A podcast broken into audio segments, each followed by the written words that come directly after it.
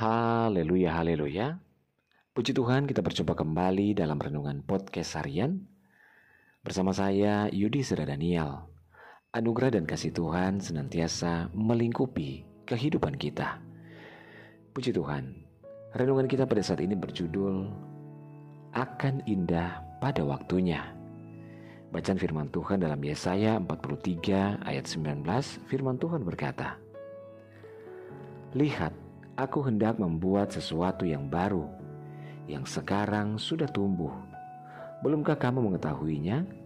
Ya, aku hendak membuat jalan di padang gurun dan sungai-sungai di padang belantara. Saudara, kisah kehidupan Yusuf adalah contoh berharga bagi setiap kita, orang yang percaya kepada Tuhan Yesus. Mengalami hal-hal buruk dimasukkan sumur, dijual sebagai budak, dipenjara, dan difitnah. Bukanlah akhir dari perjalanan hidup Yusuf, namun merupakan bagian dari proses yang Tuhan izinkan terjadi. Ketika Yusuf tetap setia menjalani proses dan tidak berontak kepada Tuhan, maka hal-hal yang luar biasa Tuhan nyatakan dalam kehidupan Yusuf. Keadaan Yusuf yang secara manusia hopeless, namun Tuhan ubahkan menjadi hopeful. Bahkan kehidupannya pun menjadi berkat bagi kaum keluarga dan bangsa-bangsanya.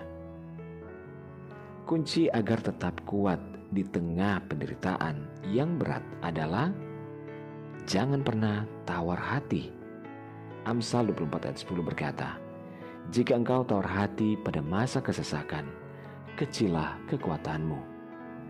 Dan arahkanlah pandangan kita hanya tertuju kepada Yesus yang adalah sumber pertolongan bagi setiap kita, bukan kepada yang lain. Di tengah situasi dan kondisi yang begitu mencekam dan menakutkan, serta sering kali membuat hati tawar seperti saat ini, saudara mari tetapkan hati kita memandang kepada Yesus bukan kepada hal-hal di sekeliling kita yang menakutkan, melemahkan iman dan imun tubuh kita. Sekalipun keadaan sepertinya belum juga berubah, seperti berada di lembah-lembah kekelaman atau di padang gurun, namun itu bukanlah akhir dari perjalanan hidup kita, sebab kita masih punya pengharapan di dalam Tuhan, dan pengharapan di dalam Dia tidaklah pernah mengecewakan. Saudara Tuhan pasti sanggup mengubah keadaan kita dari yang buruk menjadi kebaikan, dari yang tidak mungkin menjadi mungkin, asalkan kita tetap mengandalkan, tetap percaya, dan hidup seturut kehendaknya.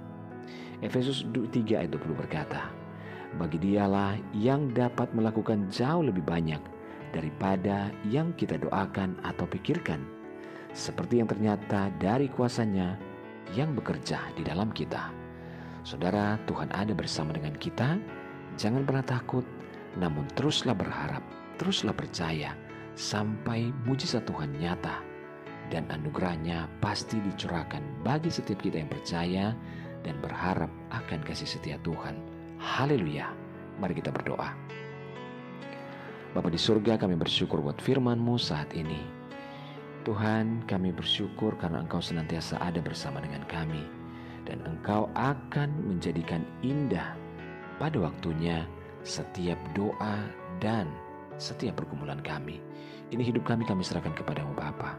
Hamba berdoa dan menyerahkan seluruh pendengar dengan podcast harian ini di mana pun berada, baik yang ada di Indonesia maupun di seluruh mancanegara dalam segala pergumulan yang berbeda-beda. Tuhan tolong yang sakit Tuhan jamah sembuhkan, yang lemah Tuhan kuatkan, yang bimbang Tuhan berikan ketetapan hati, yang bersedih berduka bahkan kecewa Tuhan hiburkan.